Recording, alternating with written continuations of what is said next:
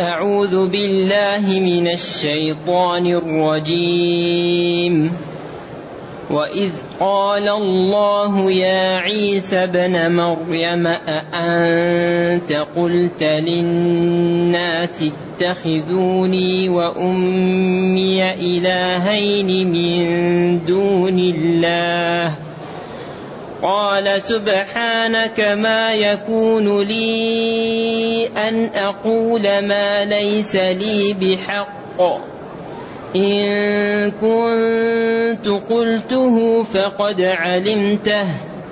تعلم ما في نفسي ولا أعلم ما في نفسك. إنك أنت علام الغيوب. ما قلت لهم إلا ما أمرتني به أن اعبدوا الله ربي وربكم وكنت عليهم شهيدا ما دمت فيهم فلما توفيتني كنت أنت الرقيب عليهم وأنت على كل شيء شهيد. إن تعذبهم فإنهم عبادك وإن تغفر لهم فإنك أنت العزيز الحكيم. تغفر تغفر. وإن تغفر لهم فإنك أنت العزيز الحكيم. قال الله هذا يوم ينفع الصادقين صدقهم. لهم جنات تجري من تحتها الأنهار خالدين فيها أبدا. رضي الله عنهم ورضوا عنه. ذلك الفوز العظيم. لله ملك السماوات والأرض ومن فيهن. وما, وما فيهن. لله ملك السماوات والأرض وما فيهن. وهو على كل شيء قدير. الحمد لله الذي أنزل إلينا أشمل الكتاب وأرسل إلينا أفضل الرسل وجعلنا خير أمة أخرجت للناس. فله الحمد وله الشكر على هذه النعم العظيمة والآلاء الجسيمة. والصلاة والسلام على خير خلق الله وعلى آله وأصحابه ومن اهتدى بهداه.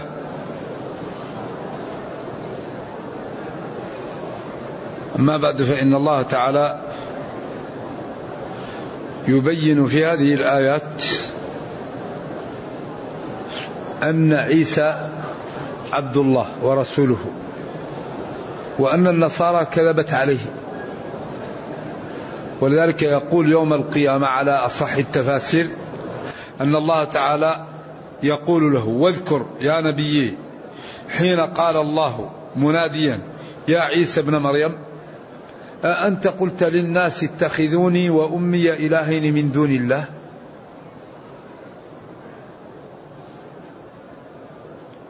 طيب وهذا فيه تسجيل للنصارى على كذبهم وفيه أيضا تبرئة لعيسى بقوله هو وتبرؤه أأنت على سبيل الاستفهام الإنكاري قلت وتحدثت لبني إسرائيل للناس وبالأخص بني إسرائيل. اتخذوني استعملوني واجعلوني أنا وأمي إلهين من دون الله. أنت قلت ذلك؟ فما كان من عيسى إلا أن قال قال سبحانك تنزيها لك تعظيما لك. سبحانك من هذا. قال سبحانك ما يكون لي أن أقول ما ليس لي بحق. ما. ما يكون لي أن أقول ما ليس لي بحق. قوله ما يكون ولا يصير ولا ينبغي لي أن أقول ما ليس لي بحق.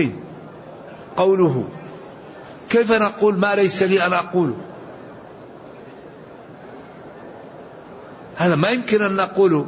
أولا تنزيها لك ولا يمكن أن نقول شيء لا يحق لي أن نقوله وأنا إنسان الله أكرمني بالرسالة وبالعلم وبالعقل. بعدين إن كنت قلته فقد علمته. يعني رد شرعي ومنطقي وعقلي. يعني عجيب. ولذلك قالوا ألهم الله عيسى الحجة. ألهمه الحجة. أولا سبحانك. بعدين تنزيها وتقديسا لك. ما يكون لي أن أقول ما ليس لي بحق قوله. هذا ما يكون لي لا ينبغي لي ولا يصح لي ولا يم ولا أستطيع ذلك. بعدين إن كنت قلته فقد علمته. إن كان حصل مني يا ربي فأنت أعلم مني بنفسي. نعم. ولذلك هذه الرسل يمن الله عليها. يعني هذه الرسل الله اصطفاهم أعطاهم العلم أعطاهم الخلق أعطاهم الرزانة أعطاهم السماحة أعطاهم الوحي. قالت رسلهم إن نحن إلا بشر مثلكم ولكن الله يمن على من يشاء من عباده. نحن بشر في الخلقة وفي الصورة ولكن الله تعالى اصطفانا ومن علينا بالرسالة.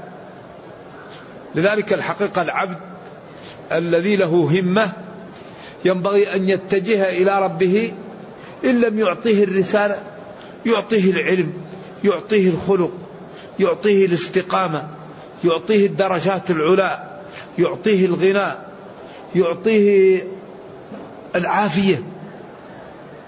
لأن العاقل يكون علاقته بربه علاقة جيدة. ويكثر من سؤل الله لأن الله تعالى يقول ادعوني أستجب لكم. فما دام ربنا قادر وأعطى لبعض الخلق الرسالة فنحن يعطينا العلم يعطينا الاستقامة يعطينا الصحة يعطينا العافية يعطينا أن نكون مفاتيح للخير مغالق للشر. أن نكون سبب في إيصال الخير لخلق الله أن ننفع الناس خير الناس أنفعهم ليش للناس يعني سبحان الله من من, أفضل الخلق بعد الأنبياء هم الصحابة رضي الله عنهم. كان كثير منهم شغله الشاغل كيف يرفع من شأن الإسلام والمسلمين. الواحد منهم المهم عنده يترك بصمات قبل أن يموت. يعني كيف يعمل وقف؟ كيف يؤلف كتاب؟ كيف يترك منهج للخير؟ ذلك الصحابة أحيانا يجلسون ويتمنون. يجل بعضهم عمر يوم قال لهم تمنوا. فقال أحدهم أريد ملء هذا الوادي غنما لأتصدق به. الثاني قال أريد ملء كلا ذهبا لأفعل به. الثالث قال كلا وسكتوا. قالوا له يا أمير المؤمنين تمنى عمر. سكت. قالوا له أنت قلت لنا لازم يا أمير المؤمنين تذكر لنا أمنيتك. قال أريد ملء هذه الغرفة من مثل أبي عبيدة. شوف الرجال شوف التفكير شوف الصناعة لأن الرجال يصنعوا. الذي الذي ينتج للأمة للأمم العقول العقول عجيبة. هي اللي تخطط وهي اللي تجعل الصعب سهل وهي التي تأتي بطرق الخير جلب المال وجلب المنفعة والخطط. العقول أمرها عجيب. ذلك من أكبر أسباب تقويض الأمة إيش؟ الزهد في العقول. الزهد في العقول هذه مشكلة. قال أريد ملء ملء مثل هذه الغرفة ملء هذه الغرفة من مثل أبي عبيدة رضي الله عنه. ولما أدركته الوفاة قال لو كان حيا ليش؟ إيه. أين أستخلفت نعم. فكان رضي الله عنه. لذلك قال إن كنت قلته فقد علمته كيف أقول ما لا أستطيع ما غير الحق؟ وإن فرضت أني قلته فأنت يا ربي أعلم به مني.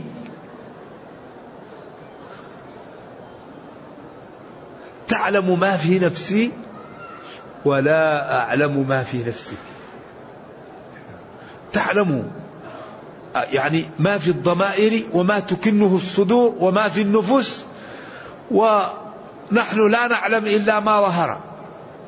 نحن عاجزون. أما أنت علمك محيط. لذلك لا ينجي إلا إيش؟ إلا الصدق. ما فيه. هذه الدنيا الأمور فيها في غيب. لكن لا ينجي إلا الحق. ما فيه إلا الحق. أبدا. كل شيء يختم عليه بواقعه. الصادق صادق الكاذب كاذب المنافق منافق. كل شيء يختم عليه بواقعه. لذلك الحقائق بين العبد وبين الله. أما نحن ما نعرف الحقائق فنتعامل بالظاهر. العالم الآن التعامل بالظاهر. لذلك لا لا ننقب عن الناس ولا نبحث عن سرائرهم ولا نحاول أن نطلع على عوراتهم هذا ممنوع. لذلك أمر بالاستئذان وأمر بالشهادة وجعل أعمال الأمة على ظاهرها. لكن ما بين العبد وبين الله هذا مبني على الحقائق. أما أمور الدنيا مبنية على الظواهر لأن الحقائق هذه لا, لا يعلمها إلا الله. إذا رأينا الرجل يصلي في المسجد ويظهر السنة نقول طيب. إذا رأينا الرجل لا يصلي في المسجد ولا يتكلم بالطيب نقول غير طيب. يمكن هذا الذي يصلي في المسجد ويظهر الدين يمكن يكون منافق. ويمكن هذا الذي لا يأتي للمسجد يكون يسر إسلامه. له مصلحة أو يخاف من الرياء ويكون لا يظهر الدين وهو في قلبه يصلي في بيته ويكون عنده دين. فنحن نحكم إيش؟ بالظاهر. لذلك هذا الظاهر إحنا الذي نحكم به. نبينا صلى الله عليه وسلم أخبرنا أن أول من تطعم بهم النار القمم التي لم تصدق. الطعم للنار أول من تسعر بهم أي توقد النار بالقمم. القمم إيش؟ الذين ما صدقوا الشهيد والمتصدق والعالم. هذا قمم هذا هم القمم في المجتمع. أفضل الناس العلماء والشهداء والأغنياء المتصدقون. لا حسد إلا في اثنتين. هؤلاء الذين لم يصدقوا هم تسعر بهم النار قبل كل أهل النار. اذا لا ينجي إلا الصدق. يوم القيامة ما فيه إلا الصدق. ما فيه أبدا. الحق يقبل الباطل يرد. لا فيه أخ ولا عم ولا شيء ولا قبيلة ولا أصدقاء ولا جيران. ما فيه يوم القيامة إلا عمل عملته وأنت في الدنيا. عمل عملت وأنت صحيح شحيح. تخشى الفقر وترجو الغنى أو صلاة أو صيام أو صدقة أو كلمة طيبة عملتها في الدنيا قبل أن تموت. ما فيه. ولذلك ينبغي لكل عاقل أن ينتبه ويجعل له منهج ينجو به.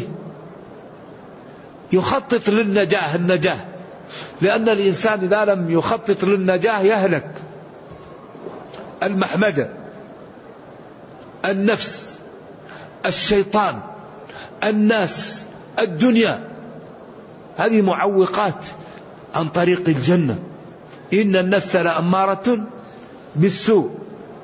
الناس تغريك وتدخل لك بعضها يدخل لك الرياء وبعضها يدخل لك كراهية إخوانك بعضها يدخل لك القطيعة للرحم الشيطان يحاول أن يكفرك. فإن لم يستطع يسوف بك. فإن لم يستطع يشغلك بالمفضول عن الفاضل. فإن لم يستطع يدخل لك الرياء. قال فلآتينهم من بين أيديهم ومن خلفهم وعن أيمانهم وعن شمائلهم. فبعزتك لأغوينهم أجمعين إلا عبادك. حتى قال ربنا ولقد صدق عليهم إبليس ظنه فاتبعوه إلا فريقا من المؤمنين. والدنيا الإنسان فيها إما مستهلك وإما مكنز. فالمستهلك لا يكفيه مال أهل الأرض والمكنز لا يكفيه مال أهل الأرض. إذا السعيد من وجد الكفاف. الدنيا إذا امتلأ قلب العبد منها يا لطيف. يعتدي على أموال الأيتام وعلى أموال الفقراء ويذهب يبيع بالربا وبالنجش وبالغرر وبالجهالة. وإذا أراد أن يصلي لا يجد طعم للصلاة ولا للنوم لأن من امتلأ قلبه من حب الدنيا كتب الله عليه الشقاوة. أبدا الذي يمتلئ قلبه من حب الدنيا لا يجد طعم للحياة. أبدا. إذا ما كتب الله لك من الدنيا ستناله. ورزقك يبحث عنك أكثر مما تبحث عنه. إذا قم بالأسباب ونام قرير العين. لن تموت نفس حتى تستكمل رزقها وأجلها. فاتقوا الله وأجملوا في الطلب. لا تطلبوا المال من طريق حرام. لا تطلبوا المال من طريق مشبوهة. لا تطلبوا المال من طريق تثري بالمروءة بالعرض. قوموا بالأسباب. أحل الله البيع. وأباح التجارة وأباح الزراعة. يعني وطرق كسب المال الحلال لا تنتهي. والإنسان يقوم بالأسباب ويسأل الله الغناء ويبقى قرير العين. أما من في قلبه محبة الدنيا دائما تجده شاحب ناحل حزين إذا كان عنده مليون يريد مليون آخر مليونين عاشر بليون يريد تريليون لا ينتهي. من همان لا يشبعان. إذا يقول لهم إن كنت قلته فقد علمته. تعلم ما في نفسي ولا أعلم ما في نفسي. إنك أنت يا ربنا علام الغيوب علام لما غاب. قالت عائشة الله أخبر بكلام خولة وأنا في جنبها أسمع بعض الكلمات وتغيب عني بعض الكلمات. سمع الله من فوق سبع سماوات. فقد سمع الله قول التي تجادلك في زوجها. لما قالت إحدى أمهات المؤمنين الأخرى وأعرض عن بعض لما من أنبأك هذا؟ قال نبأني العليم الخبير. إذا النجاة في الصدق النجاة في الاستقامة. النجاة في الإخلاص في العمل النجاة في البعد عن موارد العطب. يعني الإنسان يحاول أن ينجو يحاول أن يعطي وقتا لأن يتعلم الواجب ثم يعطي وقتا لتنفيذ الواجب يعطي وقتا ليتعلم الحرام ثم يتجنب الحرام. فإن فعل ذلك ما أراده أعطاه له ربه. لأنه كريم وقادر وغني وأخبر أنه لا يضيع أجر من أحسن عملا. طيب لماذا؟ لماذا نذهب لبنيات الطريق؟ لماذا ندخل في المعاصي؟ لماذا ندخل في الإهمال؟ لماذا؟ ربنا كريم وقادر وأعطانا العقل وأعطانا موارد العلم وامتن علينا بها أنه أعطانا إياها لنشكره. فقال جل وعلا والله أخرجكم من بطون أمهاتكم لا تعلمون شيئا وجعل لكم السمع والأبصار والأفئدة لعلكم تشكرون. هذه موارد العلم لشكر الله. وجعل لكم السمع والأبصار والأفئدة لعلكم تشكرون. هذا كلام الله. هذه موارد العلم لشكر الله. تنظر في المصحف تقرأ القرآن تفكر كيف ننقذ نفسي كيف ننقذ جيراني كيف ننقذ والدي كيف نربي أبنائي تربية صالحة كيف نترك لي بصمات لديني ولأمتي قبل أن نموت كيف أكون إنسانا منتجا لديني ولأمتي. لذلك الفضائل لا تنال إلا بش بعلو الهمة. الفضائل ثمار شجر يسمى علو الهمة. لا ينال الفضائل من لم تعلو همته. إذا جاء الليل آخر الليل يكره النوم ويقوم يصلي تتجافى جنوبهم عن المضاجع. نرجو الله أن لا يحرمنا من رحمته. إذا جاء المحتاج يعني يؤثر على نفسه ولو كان به خصاصة. إذا سمع اثنين من المسلمين متقاطعان لا يجد طعم الهدوء حتى يذهب ويزيل الكراهية ويصلح بين المسلمين. إذا علو الهمة هو الذي به الإنسان يقطع الصعاب. ما يمكن الإنسان يقطع الصعاب إلا بعلو الهمة. فإذا علت همته هان عليه قيام الليل والصوم وبذل المال وبذل الوقت فأصبح الناس جزى الله فلان كل الخير الله يوفقه. ماذا فعل بنا؟ أصلح بيننا ساعدنا وجهنا نصح لنا كل الناس تدعو له. فبعض هؤلاء الناس يكون على صلاح ادعوا الله بأفواه لم تعصوه بها قالوا دعاء الأخ لأخيه. لأن كل الإنسان كل واحد منا عصبي فيه. لأنه مسكين عاجز. لكن أفواه لم تعصوه بها هو دعاء, دعاء الأخ لأخيه. ولذلك قالوا إذا أحسن المسلم على إخوانه فدعوا له فكأنه دعي بأفواه لم يعصيه بها لأنه هو ما عصى بفم الآخر. وهذا مظنة للإجابة. لذلك كان صلى الله عليه وسلم حريصا على صالح المسلمين. يحرص. يدعو الله وفي الليل يمشي للبقيع ويدعو لأهله. وعائشة تستيقظ فتخاف أنه ذهب إلى إحدى حجر أمهات المؤمنين فتجده ناصبا قدميه يبكي. يسمع له أزيز كأزيز المرجل وتتفطر قدماه. وهو هو غفر له ما تقدم من ذنبه وما تأخر. لكن عبد يريد أن يكون عبدا شكورا. ونحن الحقيقة لو تأملنا و و واستقمنا كل ما نريد والله يعطينا إياه. إن أردنا مالا أعطيناه. وإن أردنا أولادا وإن أردنا سمعة وإن أردنا مكانة وإن أردنا صحة. الله قادر وكريم. فإذا امتثلنا أمر الله ودعونا الله ماذا يفعل؟ يستجب لنا ويعطينا. ولكن كل المشاكل من ماذا؟ من المعاصي.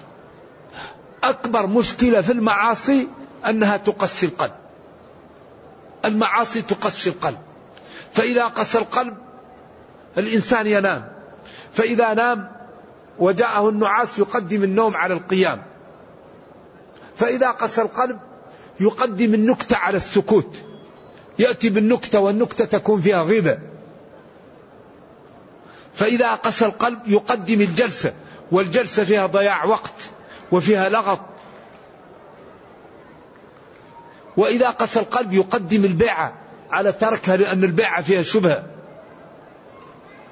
إذا من أكبر المشاكل المعاصي. لأن المعاصي تقسي القلب وإذا قسى القلب هان على المسلم القدوم على المعاصي. إذا الأمور تؤتى من بداياتها. الإنسان يطهر طعامه أطب مطعمه. الإنسان يرشد يرشد في التعامل يرشد في الكلام. فإذا رشد هذا يسقي القلب فإذا سقي القلب لأن فإذا لأن خاف. فإذا خاف ابتعد عن المعاصي. فإذا ابتعد عن المعاصي أصبح من عباد الله المتقين فإذا كان من عباد الله المتقين الله يحميه.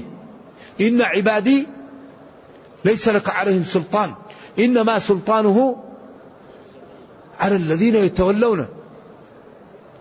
إذا نجتهد لنكون من أولياء الله نجتهد لنكون من عباد الله الصالحين نجتهد لنتعلم الواجب نجتهد لنتعلم لنعلم الحرام لنتجنبه. فإذا علم علمنا وعملنا الله تعالى يغمرنا بالنعم يغمرنا بالخير يغمرنا بالعافية يغمرنا بالغنى.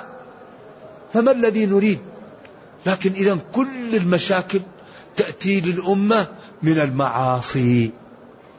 وعمر كان إذا أراد أن يشيع الجيش يقول لا أخاف عليكم من العدو لكن أخاف عليكم من المعاصي. وأعداؤنا الكفار أكبر شيء يهزموننا به أن نبتعد عن الدين المعاصي. يأتون بما لا يأتون بالقنوات التي تكون ويشجعوا على البعد عن الدين وعلى الأشياء حتى نقدم على المعاصي فإذا قدمنا على المعاصي ضعفنا فإذا ضعفنا ركبوا فوقنا. لذلك كل مشكلة سببها المعاصي قل هو من عندي أنفسكم. ظهر الفساد في البر والبحر بما كسبت أيدي الناس. قال الصحابة أحدنا يعرف شؤم المعصية في خلق دابته وفي خلق زوجه لأنهم كانت عندهم شفافية. فإذا عمل أحدهم المعصية قال أجد المعصية في خلق زوجي ودابتي. أما نحن فعندنا تبلد. الواحد يعمل المعصية ولا يدري مسكين لأنه دائما يعمل إيش؟ المعاصي فيكون عنده نوع من التبلد وعدم الإحساس. نرجو الله تعالى السلام والعافية.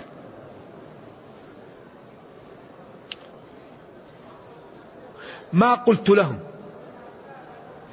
هؤلاء الذين أرسلت لهم لم أقل لهم إلا ما أمرتني به. ما الذي أمرتني به؟ أن اعبدوا الله ربي وربكم. خلاص. أنا لم أتيهم إلا بما قلت لي. أن اعبدوا الله ربي وربكم. أن مفسرة أو مصدرية. لم أقل لهم. أبدا. أني رب ولا لي أمي ولا يعبدونني. وإنما قلت لهم اعبدوا الله ربي وربكم. ودعوتهم إلى ذلك ما دمت فيهم. ما مصدرية ظرفية. مدة بقائي فيهم. فلما توفيتني هذا هي شبهة من قال إن عيسى توفاه الله. لكن قوله متوفيك فيها قرينة تدل على أنه غير الوفاة. لأنه قال إني متوفيك إيش؟ أي إني آخذك بروحك وجسمك ورافعك إلي. توفى فلان دينه إذا أخذه كاملا ولم يبق منه شيئا. نعم. ولذلك عيسى لم يقتل ولم يمت وقال ولكن رفعه الله إليه. شبه لهم وما قتلوه يقينا بل رفعه الله إليه. وهم عندهم لغز لأنه يعني الذي جاء ليخبر به ألقى الله عليه الشبه فقتل. ولذلك هذا قدرة الله عجيب هائلة. إذا أراد شيئا يقول له كن. فرعون لما جاءته السحرة وقالت له يولد لبني إسرائيل مولود يكون فناؤه على ملكك صار يقتل ذكورهم. شوف القدرة الإلهية. قالوا يتربى هذا الذي تريد أن تقتله يتربى في بيتك. فالتقطه آل فرعون. نعم. ولذلك علماء البلاغة يقول هذه لام العاقبة أو لام الصيرورة. والتحقيق كما قال ابن كثير وقال بعده الوالد أنها لام كي. قال وإن أباها من أباها فأشاء الله التقاطهم له لكي يجعله لهم عدوا وحزنا وما تشاءون إلا أن يشاء الله. إذا قدرة هائلة هم يريدون قتله فالله قال لهم تربوا في بيتكم ويكون قتل عليك يا ابن الكلب. لذلك إذا أراد الله أمرا لا مرد له. النار يعني ولعوها بشيء عجيب وجاءوا بالمنجنيق. الله قال كوني بردا. كوني بردا. قال العلماء لو لم يقل وسلاما لتجمد إبراهيم. لكن بردا لا يقتل. اذا من هذه صفته ينبغي أن تكون العلاقة به على ما أراد. من هذا خلقه؟ من هذه قدرته؟ من هذا أمره؟ ينبغي للعاقل أن يستفيد أن يتعلم أن يمتثل أن ينجو. فالله إذا أراد أمر يهيئ له الأسباب. لذلك لما استشكل الصحابة أن الله تعالى كل شيء أنهاه وقالوا ففيما العمل؟ قال لهم اعملوا. فكل ميسر لما قل اعملوا. ما لكم شغل في العاقبة. العاقبة ليست لكم. ما تدروا عنها. وما في واحد يعرف هل كتب له شقي أو سعيد حتى يترك العمل. إذا ما دمت أنت تتجه العاقبة اعمل واسأل الله التوفيق. ولذلك نبينا يقوم ويقول يا مقلب القلوب ثبت قلوبنا على دينك.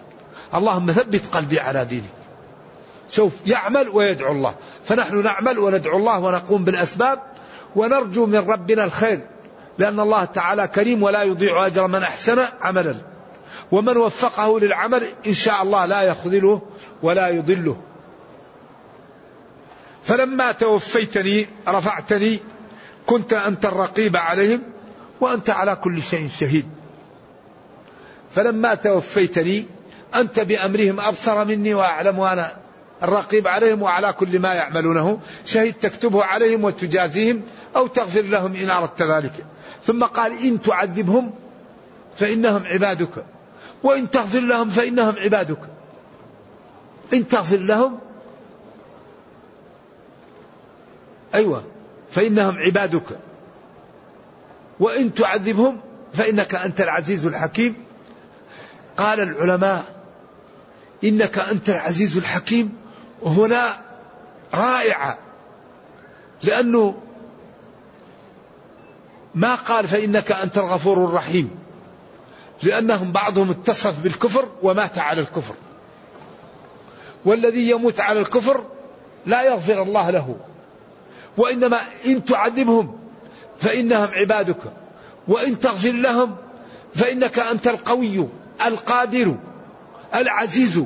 من أردت أن تغفر له تغفر له. الحكيم في تشريعك. إذا إن تعذبهم فإنهم عبادك.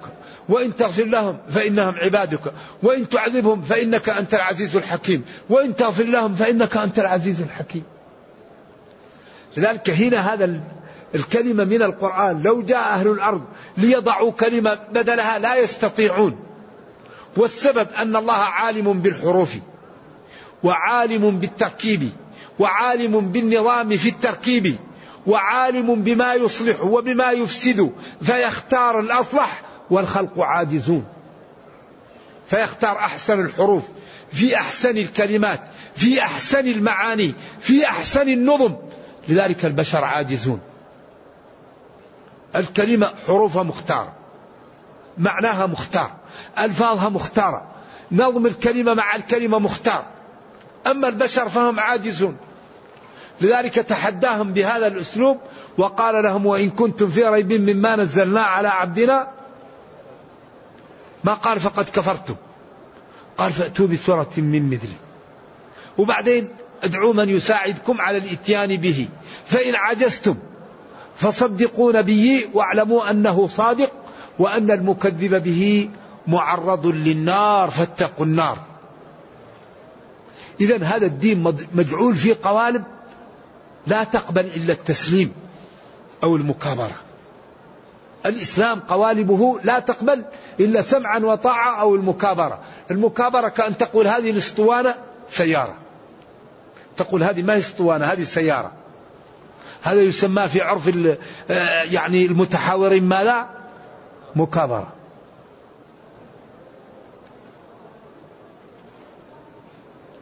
لذلك الدين لا يقاوم. قال له أنا أحيي وأميت نمرود. ماذا قال الله له؟ إن الله يأتي بالشمس من المشرق فأتي بها من المغرب. شوف لكن بهت الذي كفر. هو الملعون كان يمكن يقول أنا جئت بها من المشرق أتي بها أنت من المغرب. لكن الله بهته بهت. خلاص. ما ما صار عنده تفكير. لأن الذي يمكن يغالط يغالط. لكن هنا بهت. قالوا ما أنزل الله على بشر من شيء. طيب موسى بشر وأنزل عليه كتاب أنتم كذبة. لذلك طوى النتيجة. قل من أنزل الكتاب الذي جاء به موسى. فهذا الدين يأتي في قوالب عجيبة. وفي حوار وفي بيان. بس حري بنا أن نعطيه بعض الوقت؟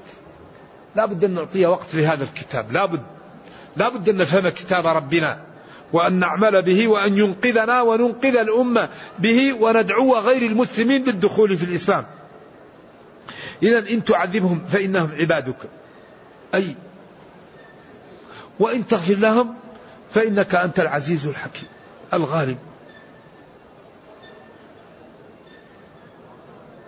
ولذلك إن تعذبهم فأنت العزيز في تشريعك آه، الغالب في أمرك الحكيم في تشريعك فهؤلاء يعني وجدت أن الإيمان لا يصلح لهم ولا ينفعهم.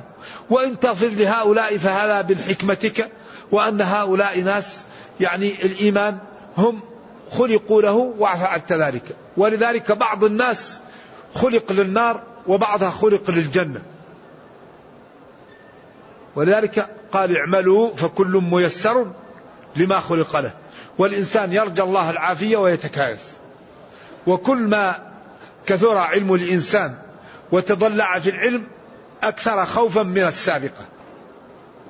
قال الإمام الذهبي في ترجمة الإمام سفيان الثوري أنه لما كبرت سنه كان يكثر البكاء. فكلموه. فقال له يا إمام أنت على خير وعلى عبادة وصلاح. قال أنا لا أخاف من ذنوبي. قالوا مما تخاف؟ قال نخاف أن تؤخذ. أن يؤخذ إيماني قبل أن نموت. أخاف أن نسلب الإيمان قبل الموت. قال بعض السلف أدركت سبعين من الصحابة كل واحد منهم يخاف النفاق على نفسه. وعمر كان يسأل حذيفة بن اليماني أبي الله عليك؟ قال لك رسول الله إني منافق. يقول لا والله لا أزيدك. لأن حذيفة كان أمين, أمين سر رسول الله صلى الله عليه وسلم. كان الناس يسألون رسول الله صلى الله عليه وسلم عن الخير وكنت أسأله عن الشر مخافة أن يدركني. فلذلك نرجو الله أن يكتب لنا بالخير ويجعلنا وإياكم من المتقين. فالأمر مخيف جدا ولكن الإنسان يتكايس وربنا كريم. قال الله هذا يوم قراءة الجمهور يوم قراءة نافع. هذا مبتدأ يوم خبرها. وما يرى ظرفا وغير ظرف فذاك ذو تصرف في العرف. أيوة. يأتي يوم ويوم. وعند نافع هذا يوم. يعني هذا يحصل في يوم. تكون يوم كأنها ظرف والخبر هذا كائن أو واقع يوم. ويوم هنا ينبغي أن تعرب لأن ما بعدها متصرف ينفع. ولذلك قال كيوم ولدته لأن الفعل ماضي. الأقوى كيوم ولدته ويجوز كيوم ولدته.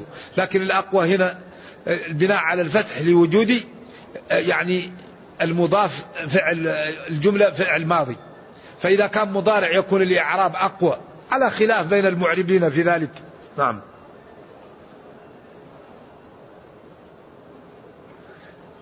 يوم ينفع الصادقين أو يوم ينفع الصادقين صدقهم لهم جنات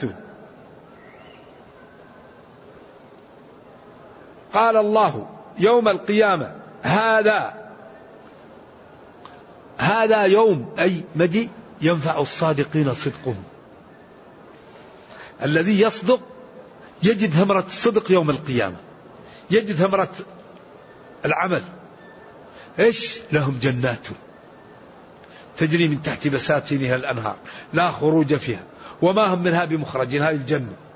ما فيها ما فيها حر. كل ما تشتهي فيها. لذلك هذا الذي ينبغي أن يبذل فيه. الجنة هي اللي تحتاج أن يبذل فيها. هي اللي الدفع فيها ما يسمى سفه أبدا. هو اللي يسمى الرشاد. العاقل يدفع للجنة. يدفع من ماله يدفع من وقته. يدفع من عرضه يدفع من شهوته يدفع من قوته. كل ما يملك يدفع جزء منه للجنة. لهم جنات تجري من تحتها أي تحت بساتينها. الأنهار الأنهار هي المياه. أما النهر أصله الشق ولكن سمي الماء الذي يكون في الشق بالشق. من من الإخبار عن المحل من إطراق الحال عليش على المحل خالدين فيها أبدا طول الأمد رضي الله عنهم بما أعطاهم ورضوا عنه بما أكرمهم به. ذلك الفوز العظيم. ذلك الفوز. الفوز هو أن تأمن مما تخاف وتدرك ما ترغب فيه. ومن فمن زحزح عن النار وأدخل الجنة فقد فاز. ذلك الفوز العظيم. الكبير. هذا اللي ينبغي أن نبذله يا أحبة. هذا الذي ينبغي أن نعطيه الوقت. لا بد أن نجتهد حتى نفوز بالجنة. بعدين دلل على إعطائه الجنة بما يأتي. لله ملك السماوات والأرض. الذي له ملك قادر على أن ينفذ ما يقول. قادر على أن ينفذ ما يريد.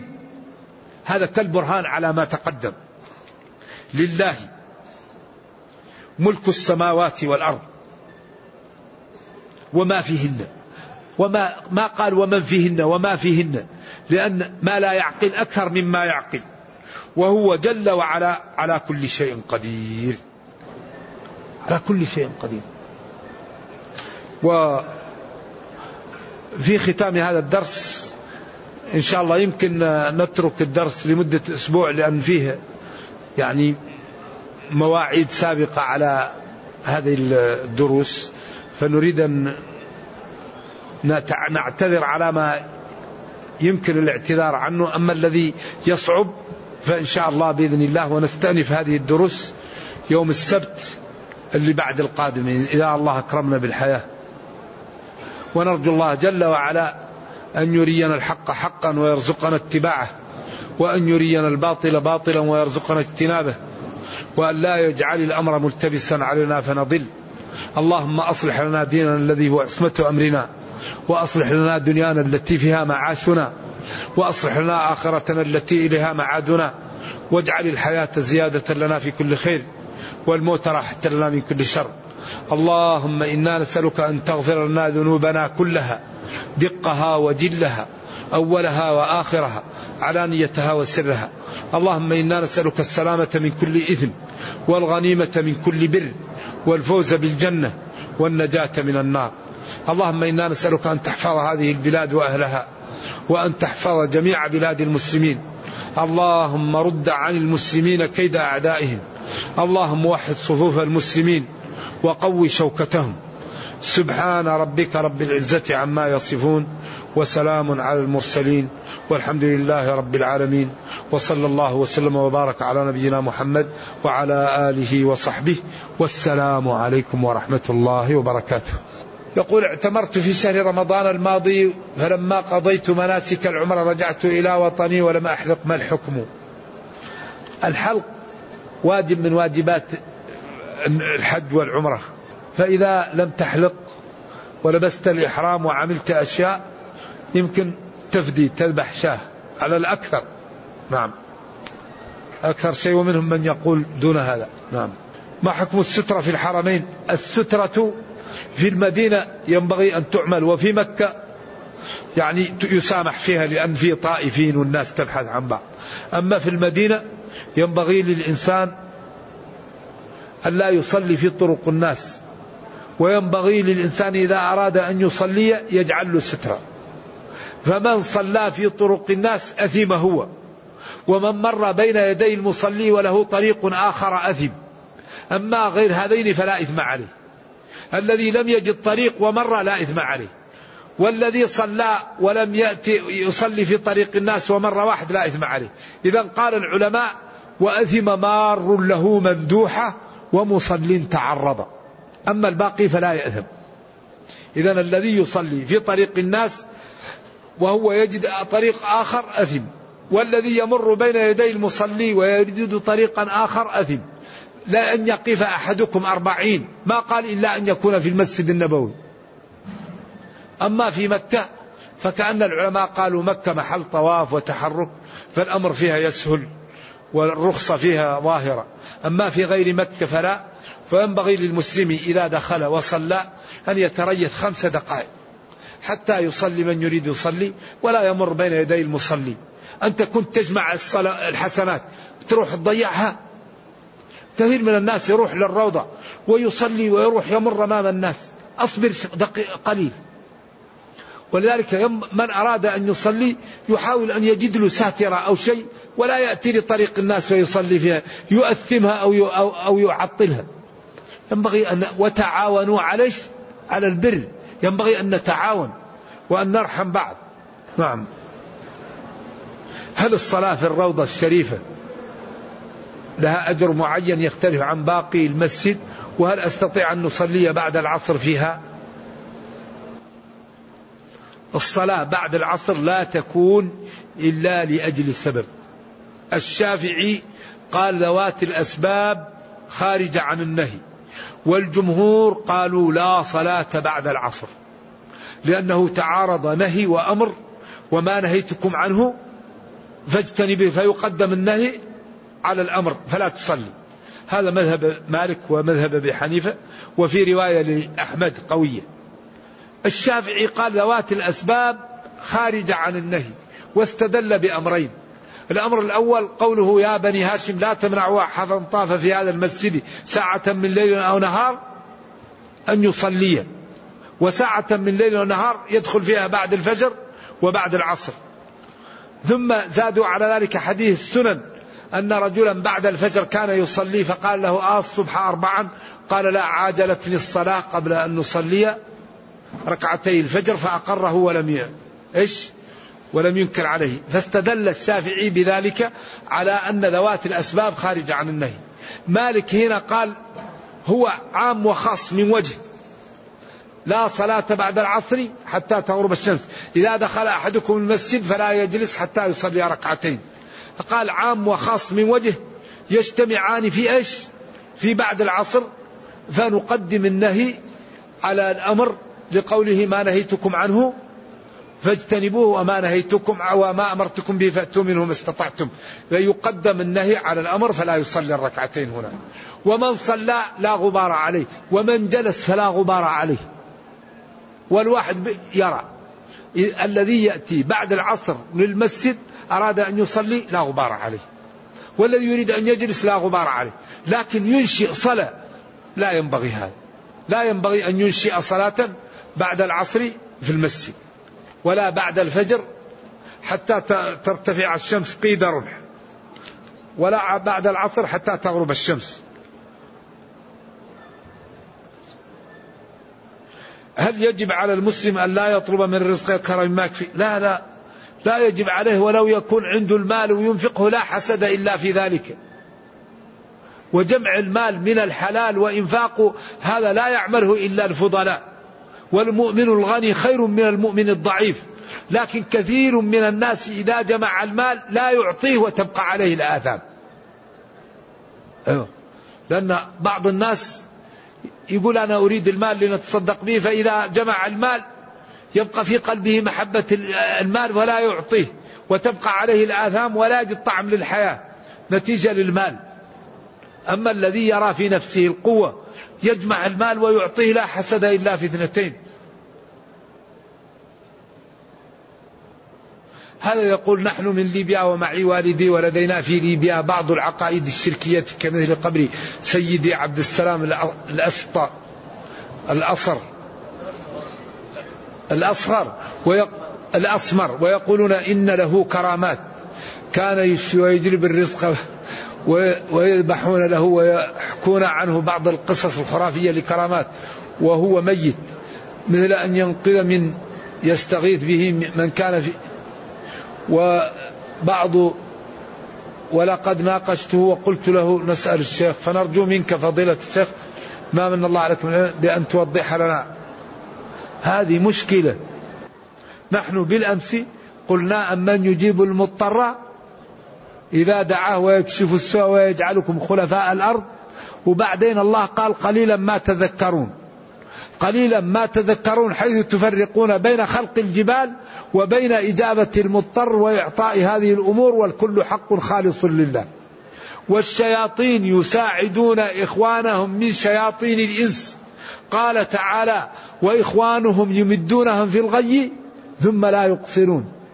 فإذا سأل مسكين الجاهل الميت الحاجة فالشيطان الجن يأتيه بالحاجة. عشان يكفر هذا الإنسان. ولذلك قال شياطين الإنس والجن يوحي بعضهم إلى بعض زخرف القول غرورا وهذا لا يحمي منه إلا العلم. هذا الذي يحمي منه العلم العلم. هو اللي يميز بين الشيطان وبين الرحمن وبين يعني طريق الضلال وطريق الحق. إذا رأيت رجلا يطير وفوق ماء البحر قد يسير ولم يقف عند حدود الشرع فإنه مستدرج وبدعي الفيصل تقوى الله. المعجزة أمر خارق للعادة جالب للسعادة مقرون بالتحدي مع دعوى النبوة. ولذلك الكرامات لا دخل لأصحابها فيها. هذا أمور دجل وهذه أمور ضياع. والغيب من خصائص الربوبية. الله يقول قل لا يعلم من في السماوات والأرض الغيب إلا الله. ويقول وقال ربكم ادعوني أستجب لكم. وقال نبينا صلى الله عليه وسلم إذا سألت فاسأل الله. هذه أمور خطيرة جدا ينبغي أن يبعد منها. هل يجوز أن نعمل عمرة بعد أن نعمل عمرة لنفسي عن بعض المتوفين؟ يجوز. ما تفسير قوله تعالى هيت لك في سورة يوسف في القرآن هيأت لك تعال. هيأت لك. نعم نفسي. في حديث المسند نهى عن الصلاة بعد العصر إلا والشمس بيضاء مرتفعة نقية. يعني إذا إذا زال عن الشمس البياض والنقاء تشتد الكراهة. لكن حديث لا صلاة بعد العصر. حتى تغرب الشمس. لا صلاة. هذه لا تنفي الجنس. على كل حال المنهج أن المسلم إذا وجد نص يعمل به ولا يلام إذا وجد نص يعمل به. لكن المشكلة أن يجعل المسلم النصوص مقابل آراء الناس. أيوة لحظة. فمنهجنا أننا إذا تنازعنا واختلفنا نرد المسائل للكتاب والسنة. وأن كل إنسان عرضة للخطأ ولكن المنهج أننا نقدم النصوص على أقوال العلماء. لكن نترحم على العلماء ونترضى عنهم ونجعل أن أقوال العلماء ليست فيها العصمة وإنما العصمة في ماذا في النصوص. نعم. يقول عنده أخ يرفض التواصل معه. ويقطعه وقد حاول معه مرارا ولكنه يرفض بذلك حتى لا يؤدي لتسليم حقوق الناس. نرجو النصيحة هذا الإنسان ما لك إلا أن ترفق به إذا رأيت أن تسلم عليه وإذا وتصله وتتغاضى عنه فإن لم يقبل لا يكلف الله نفسا إلا وسعها. خلاص أنت كل خلاص ما لك في ما لك إلا أن تفعل. ما لك إلا تفعل هذا. أنت أديت ما عليك وهو يخاف عليه بهذا. لا يكلف الله نفسا إلا وسعها. نكتفي بهذا القدر. تحرم من الحل من الحل من التنعيم أو غيره. هل الدعاء بعد الصلاة المكتوبة بدعة أم وردت جواز؟ الدعاء في أي وقت جائز. لأن الله يقول وقال ربكم ادعوني أستجب لكم. أجيب دعوة الداعي إذا دعاني. لكن من الأفضل أن تدعوا في الأماكن التي دعا فيها النبي صلى الله عليه وسلم وأن تلتزمن بالدعاء في الأماكن التي لم يدعو فيها. لكن لا يقال الدعاء بدعة. ما دام الله أمرنا بالدعاء ندعو. لكن لا نروي أن الدعاء في هذا المحل السنة وهو ما هو السنة لكن الدعاء في أي وقت يستجاب. ادعوني ما قال إلا في وقت كذا أو كذا. الدعاء كله خير. أدعوني أستجب لكم. أجيب دعوة الداعي. ما يقال الدعاء بدعة. أيوة ولكن لا يقال الدعاء بدعة لكن يقال السنة أن يدعى في الأماكن التي دعا فيها والسنة أن لا يدعى في الأماكن التي لم يدعى فيها. متى يكون الدعاء بدعة؟ إذا جعلت وقتا للدعاء وجعلته سنة. والنبي صلى الله عليه وسلم لم لم يأمر بذلك الوقت. أما الدعاء الله قال ادعوني. ما قال إلا في وقت كذا وكذا فلا يقال بدعة للدعاء. والبدعة إحداث شيء في الدين على غير مثال سابق. وربنا دعا وقال ادعوني ربنا أمر عباده بالدعاء. أجيب دعوة الداعي. أما يجيب المضطر إذا دعاه؟ لكن الأولى والأفضل أن يدعى في الأماكن التي دعا فيها وأن يرفع في الأماكن التي رفع فيها والأماكن التي لم يرفع فيها لا يرفع والأماكن التي لم يدع فيها لا يدعى. هذا الأفضل. نعم. أن يتخذ سنة. ما هو سنة؟ يقول امرأة حائض جاءت إلى العمرة فهل تدخل المسجد من دون صلاة؟ وما لا عليها من مساء. المرأة إذا كانت حائض لا تدخل المسجد وتحرم بالعمرة وتلبي وتذكر الله وتستغفر وتترك الصلاة ودخول المسجد ولمس المصحف وقراءة القرآن فإذا طهرت اغتسلت وعملت عمرتها. نعم. إذا يجوز للحائض أن تدخل في العمرة. أيوه. ندعو ندعو لكل المسلمين. الله يفرج عن المسلمين في كل محل. أرجو الله تعالى أن يرفع عن المسلمين ويتوب علينا. السلام عليكم.